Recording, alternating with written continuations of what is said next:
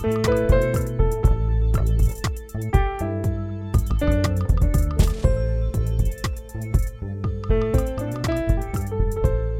everyone. I am Chris Hyams, CEO of Indeed, and welcome to the next episode of Here to Help. At Indeed, our mission is to help people get jobs. This is what gets us out of bed in the morning and what keeps us going all day. And what powers that mission is our people. Here to help is a look at how experience, strength, and hope inspires people to want to help others.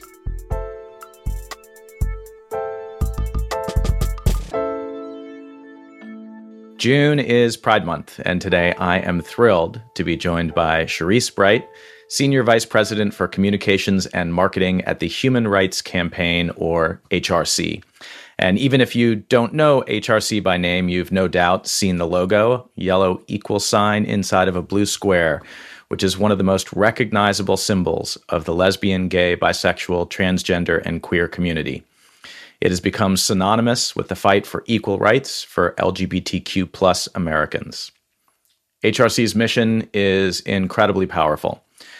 By inspiring and engaging individuals and communities, the Human Rights Campaign strives to end discrimination against LGBTQ plus people and realize a world that achieves fundamental fairness and equality for all.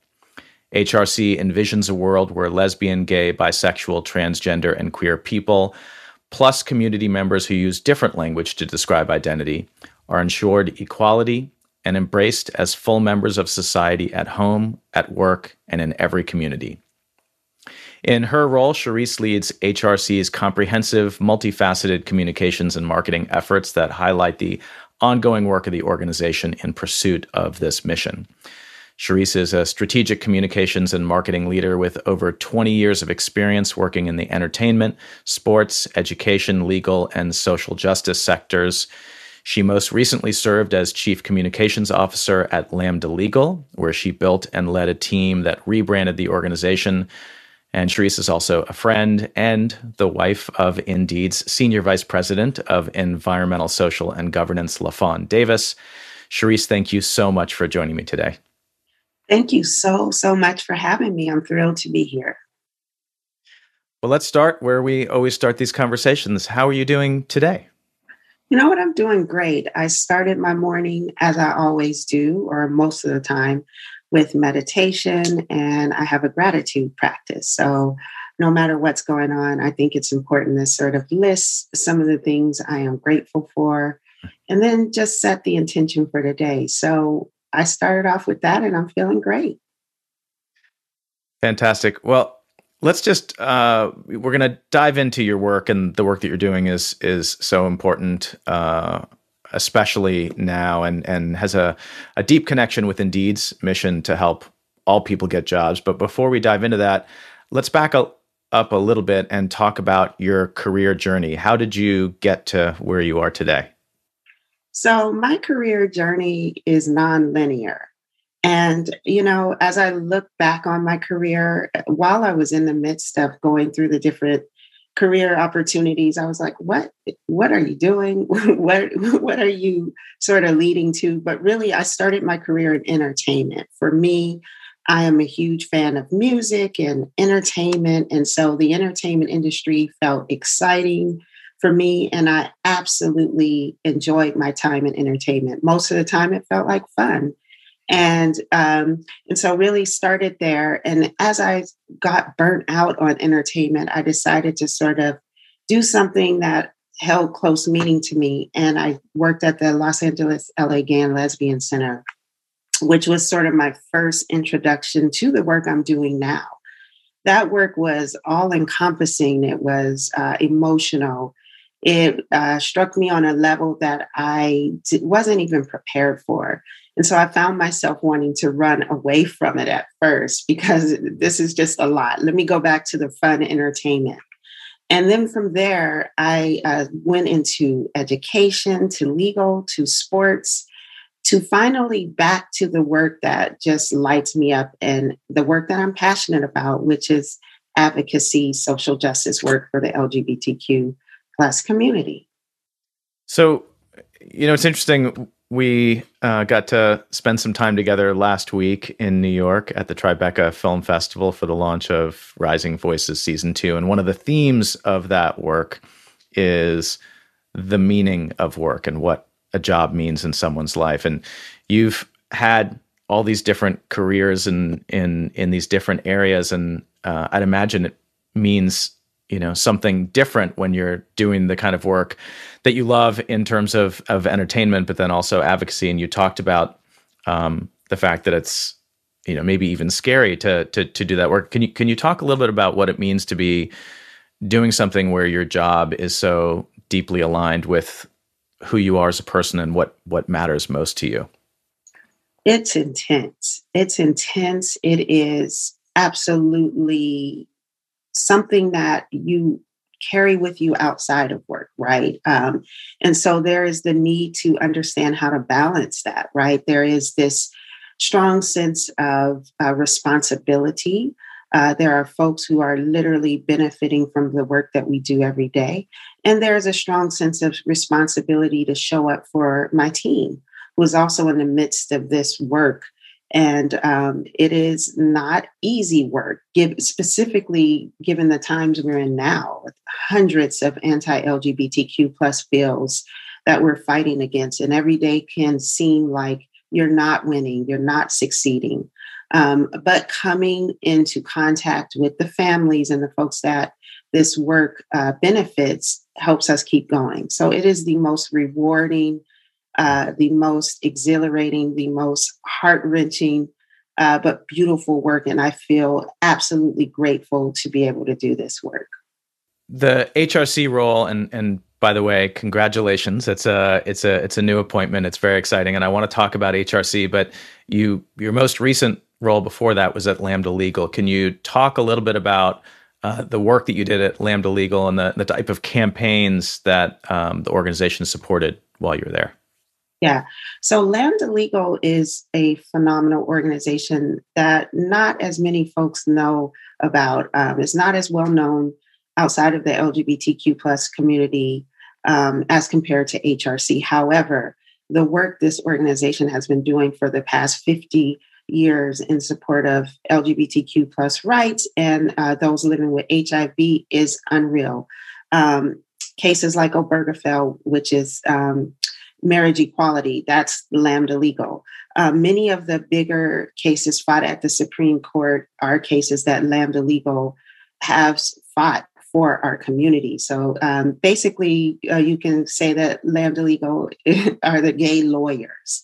And so they're really behind the scenes, really working hard to protect our rights. So, with Lambda being such um, uh, historical organization that is not as well known, I sought out to hire some of the top experts to rebrand the organization. So I hired Debbie Millman, who is a brilliant uh, lesbian woman who has rebranded some of the top Fortune 500 companies.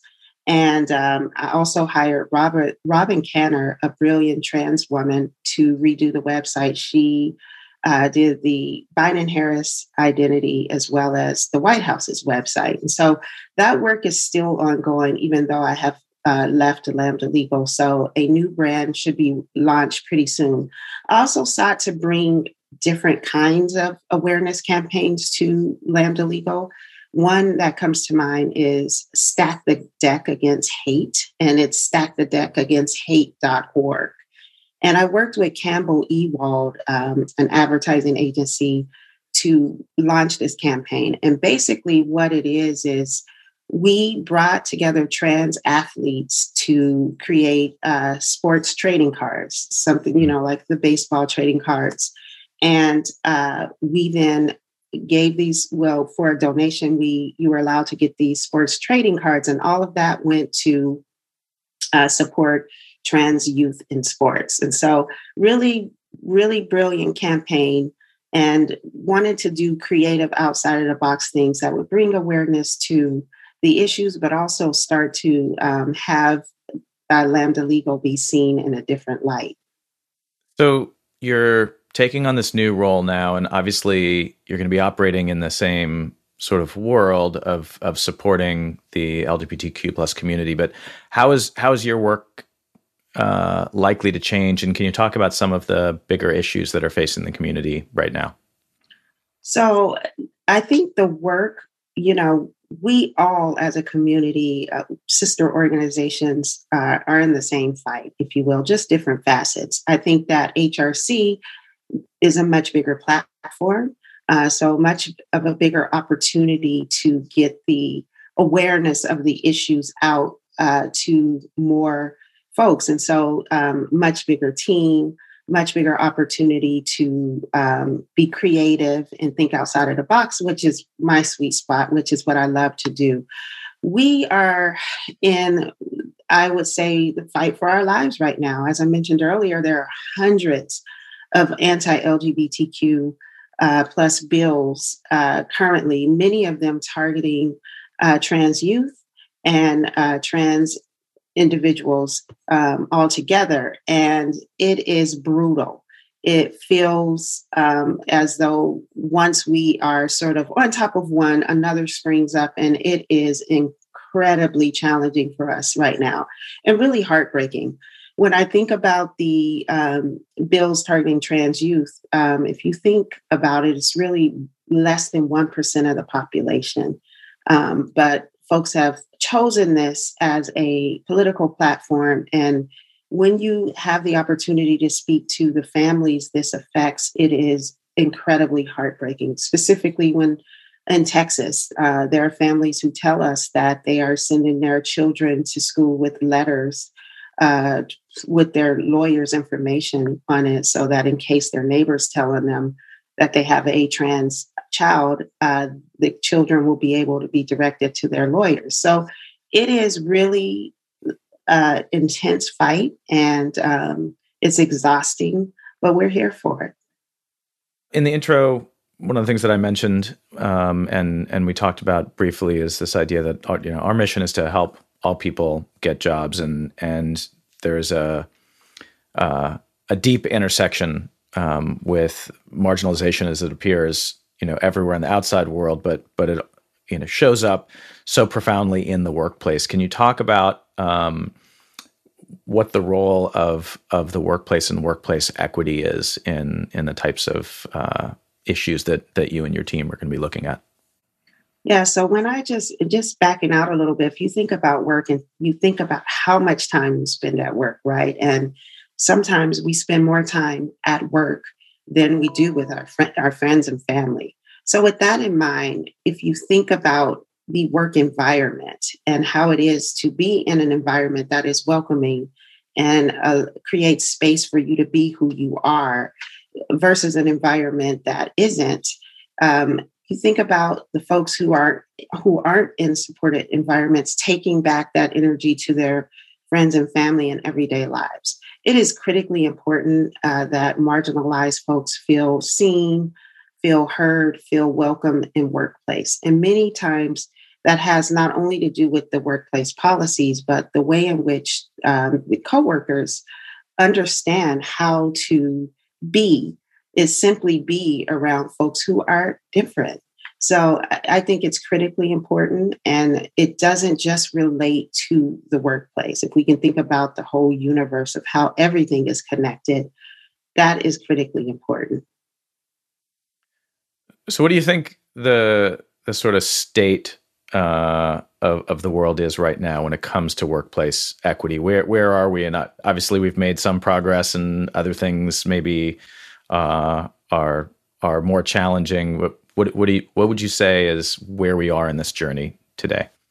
Well, I will say optimistically, we have come a long way. I remember when I first started working, um, just getting a domestic partnership uh, was a, a de- ordeal, right? There was a lot you had to go through to even get uh, health benefits for your partner. Now, you know, with a click of a few uh, buttons, you can you can get that. But there are so we have so far to go. Um, we still struggle to get affirming care, affirming health care for for trans folks in the workplace, trans and non-binary folks, and uh, the health care benefits are incredibly expensive And it, it could be a challenge to even navigate that for trans and gender nonconforming folks. So we still have quite a long way to go, but have made some strides. And my hope is that through the work that the brilliant colleagues I work with at HRC, as well as others in our movement,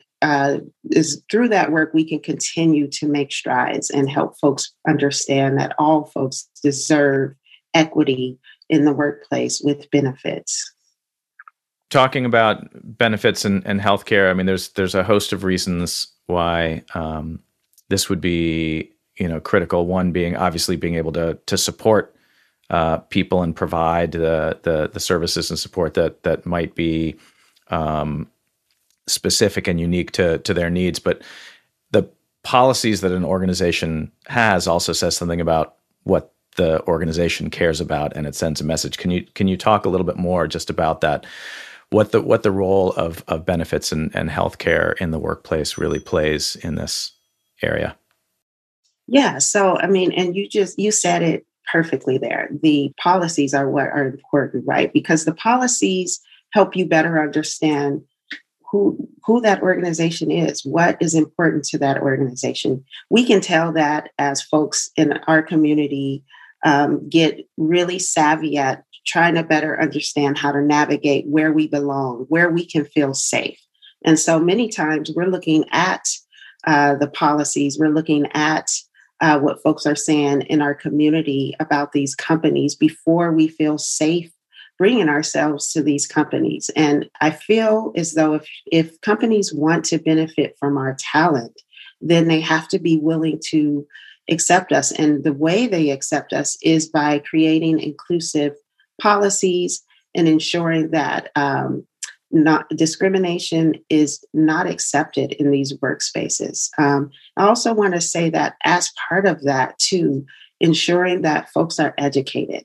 I don't think it's all the way necessary that a company provides all of the education. I think folks need to come just as I'm um, expected to come to work and know um, how to interact with others. I think that folks should um, learn. We're living in a very diverse world. And so if you're coming to work and you're not understanding different folks, I say get some knowledge outside of the company. But I also do think that uh, for what it's worth, it's important for companies to educate, to provide resources so that folks who want to learn more and want to be better allies and learn should have that opportunity at their fingertips.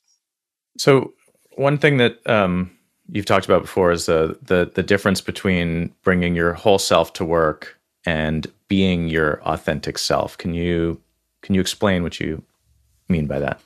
Yeah, so I'll just use myself as an example. You know, I want to be able to bring my authentic self to work. I want to be able to come as a queer Black woman and express myself the way I'd like to. I want to be able to fit, be vulnerable. I want to have ideas and be seen and heard. Um, but that, I, but I also don't want to bring the Cherise that's grumpy um, when she hasn't eaten, or and expect um, you know my my coworkers to have to deal with certain things. What I say mean by that is that um, and and some may not agree with this, but I do not think that um, an employer can be all the things and can contain all of the different things. But I do feel that you should be able to show up authentically. Um, and, and so that's how I kind of uh, explain that. We want you to be authentic. We want you to feel safe, heard, seen. Um, but there are some things that we simply don't have the uh, capacity to deal with in the workspace. Um, and so that's that's what I mean by that.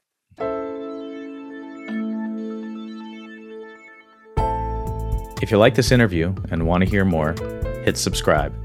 Catch up on any Here to Help episodes you might have missed, and get new ones delivered directly to you. More with Cherise Bright after this break.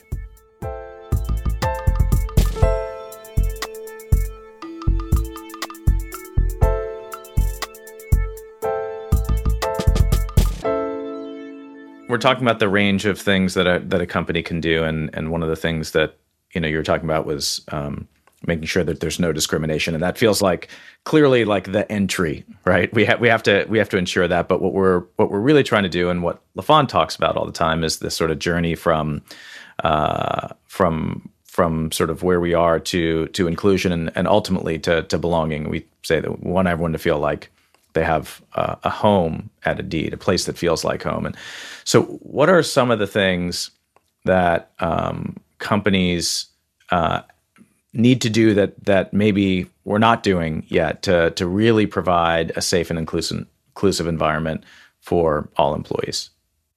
I would say the first thing is listen. I think a lot of times uh, companies think they know that they're doing the right thing, but I, I say listen, listen to employees, um, understand uh, where folks are coming from. Uh, and then from there, create uh, policies and, and, create a space that is inclusive. Uh, from there, there's a the ability to trust is something that is, I would say, we don't talk about a lot, but is critically important, specifically for marginalized folks, because oftentimes we come into these environments and um, we see DEI is on uh, a lot of companies' websites, but what really does that mean? Um, and how is that ingrained in everything that is done at the company? It shouldn't feel like an afterthought, right? It should feel like this is just how we are. This is we all sort of are here and we're um, a family and inclusive, and it shouldn't feel separate. And so I would say companies should first listen to better understand uh, what employees need, but secondly, foster an environment of trust through action, through actually showing up. What is the hiring process like? What is it like day to day when folks are in meetings? Can folks see themselves reflected in leadership teams? And what happens when uh, folks have issues with coworkers who don't understand? How are how are those things handled? Uh, so that that's what I say. Just really, it takes time. No one is perfect, and no one should be expected to be perfect. But what happens along that journey um, and trying to better understand folks is what endears people to companies. So we are having this conversation right now in June. It is Pride Month uh, around the world. Can you talk a little bit about what you feel the Pride celebrations um, mean and the and the role that they play in change? So Pride is a protest, and I think many people either don't know that, haven't have forgot that, but Pride is a protest really spearheaded by a Black trans woman, um, Marsha P. Johnson, and so when I think about the moment we're currently in, right, where we are hurting as a community. We are simply hurting. I mean, there isn't a moment. Uh, yesterday, for example, uh, I needed to stop and drop things because there was a, a ruling um, um, against trans folks participating in swimming. Um, this is our day to day lives. Uh, and so when I think about companies that change their logos to the pride colors and, you know, uh, support parades and give a donation to us, but then next month also support politicians who are uh, introducing these very bills that are harming us right now. I think we have gotten a little off um, center specifically the corporations. I'm speaking specifically of corporations. We need companies as allies and we need allies in general because we're really in a fight. We're exhausted. And pride can't simply be, hey, here's this rainbow uh, logo. It has to be action. And so I would say I call on companies, I call on individuals to to be our allies in this moment of complete and utter uh, devastation for us. Yeah, and I, I wonder to some degree this this idea of of rainbow washing, right? Of you you walk into a Target or the Gap, and it suddenly would look like you know there's just the whole world is is is on board with everything, and it's almost feels like after Obama was elected, this sort of you know narrative that came out that well clearly we're beyond race because there's a black man in in the White House, and that that actually has been one of the more challenging narratives to to sort of fight against in terms of people's perception, and to some degree the the amount of rainbows that you see throughout the month of June, I'd imagine must have a similar effect that people would sort of come with the well, what more do you want? Right? We have we have rainbows everywhere. Oh yeah, I mean, absolutely. Uh, I think folks think, okay, well, we got you got your, you know, your rainbow flags everywhere. You know, um, we're nowhere near uh, where we need to be, and quite frankly, we have some work to do as a community too. We we also deal with in our community sexism, ableism, racism, all of those things, and so we're there's so many different levels to this. Um, while there has been progress made, that progress is, you know, um, obviously under attack currently. Um, and so it we can't be distracted because there's just too much work to do. And right now, you know, the lens is on trans folks and trans youth. Um, it is us as an entire community that is under attack every day. So the rainbow flag is great, but we just we've got so much more work to do.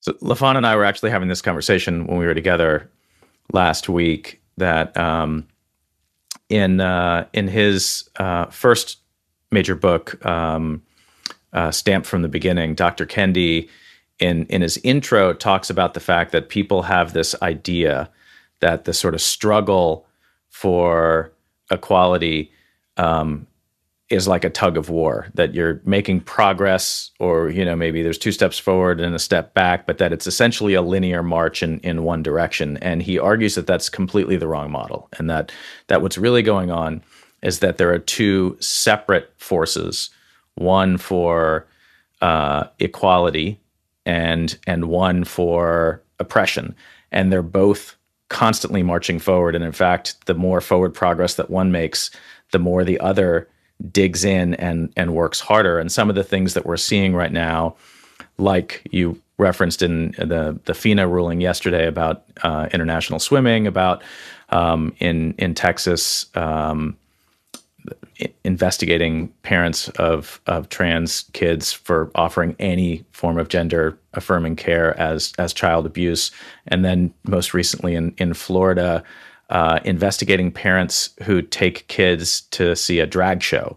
Um, right? All of these things at some level seem more extreme from a policy perspective than the policies that we'd seen before because there was just enough individual human discrimination that you didn't need that. But like as as the the the general sort of world comes to accept things more that maybe they didn't accept 10 years ago or 40 years ago or 50 years ago that that the forces of oppression feel like they have to actually work harder and they're doing things now that seem almost more unimaginable. I couldn't have said that any better. I mean and that's exactly what's happening right now and i think that um, people seem to think, oh, we can rest now. You know, we got uh, marriage equality. That's even, you know, not guaranteed, right? At this point.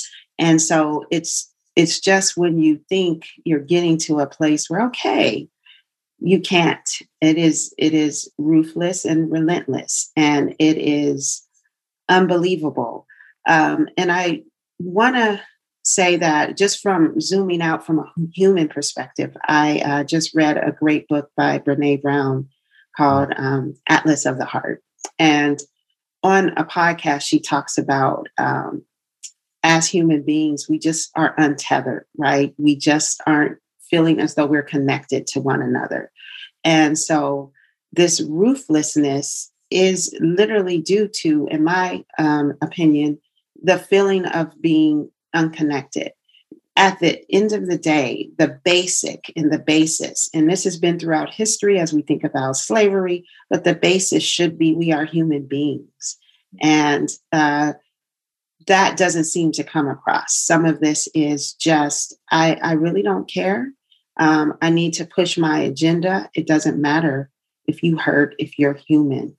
And that is an incredibly dangerous place to be. We're at a dangerous place. Um, you know, crimes against uh, Black trans women are disproportionately over the top. I mean, it is just a, ta- a dangerous, sad uh, time to be in for this community. So today is Monday, uh, June 20th. Yesterday was Juneteenth, and today is actually a new federal holiday recognizing Juneteenth. Uh, the reason that we're here having this conversation and Indeed doesn't have the day off is that we um, celebrated on Friday.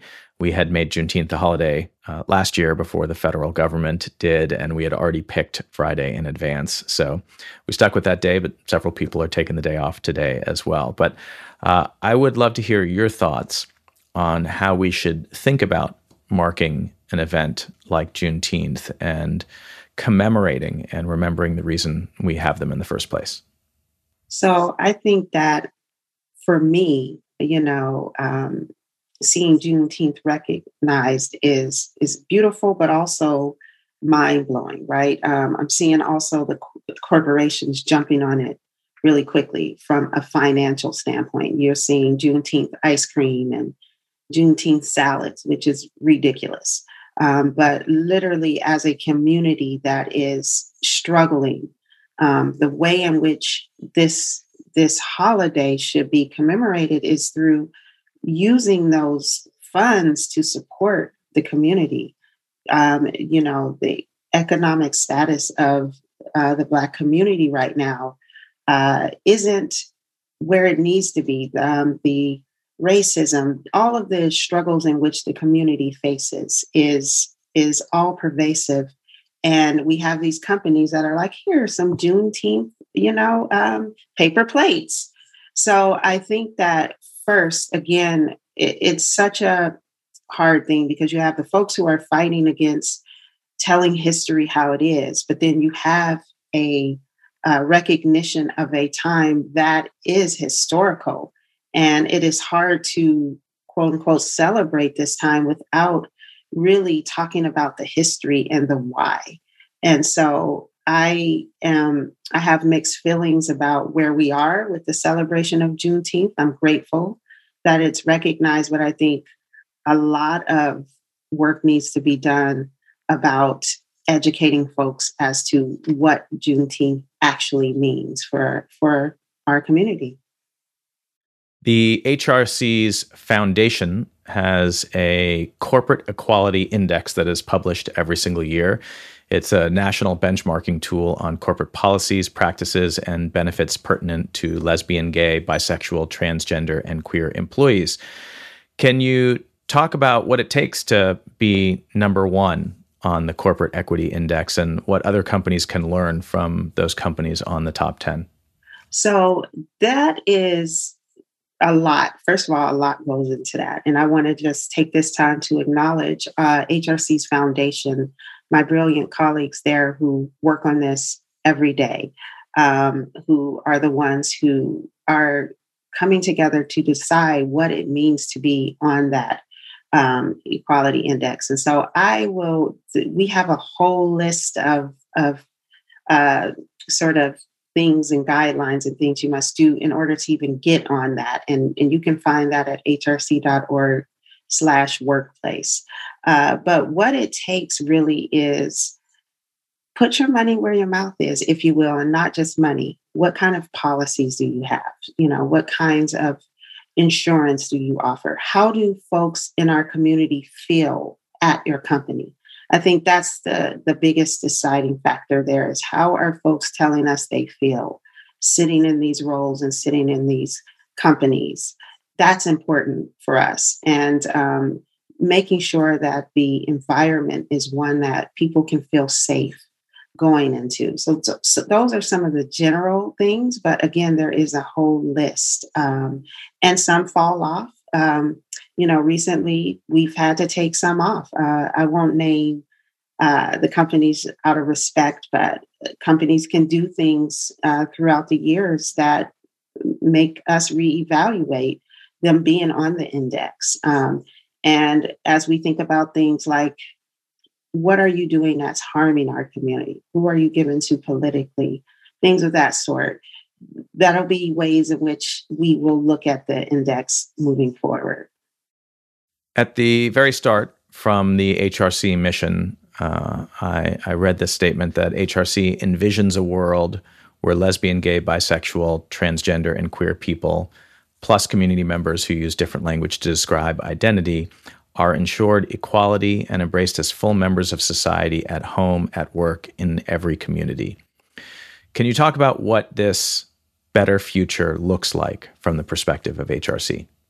Sure. So, lived equality for folks in the LGBTQ plus community, um, a feeling and a sense of being able to be safe, um, to be full members of society. Society.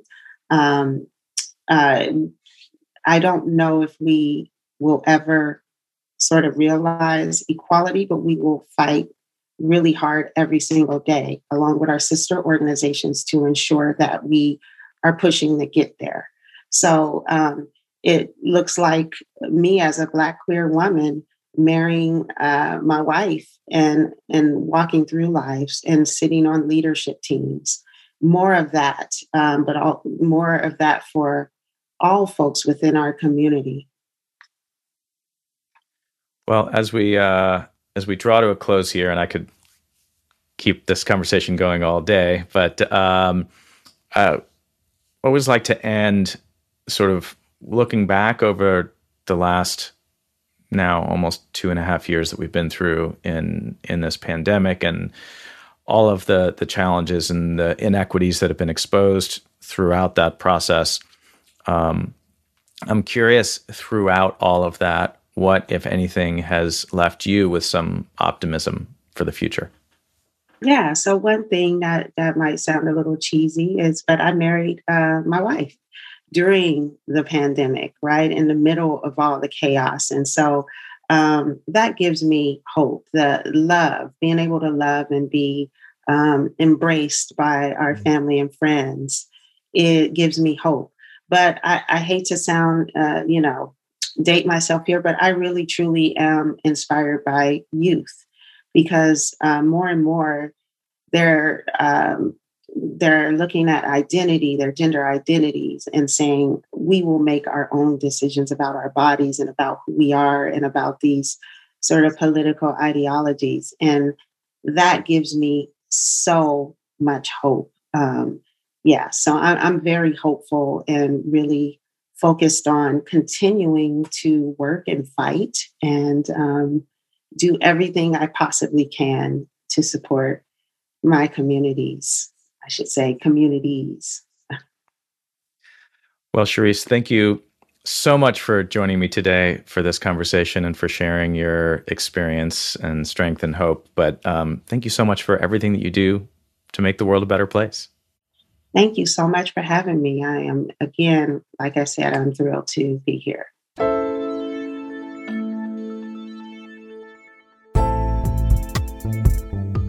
Thanks for listening to Here to Help.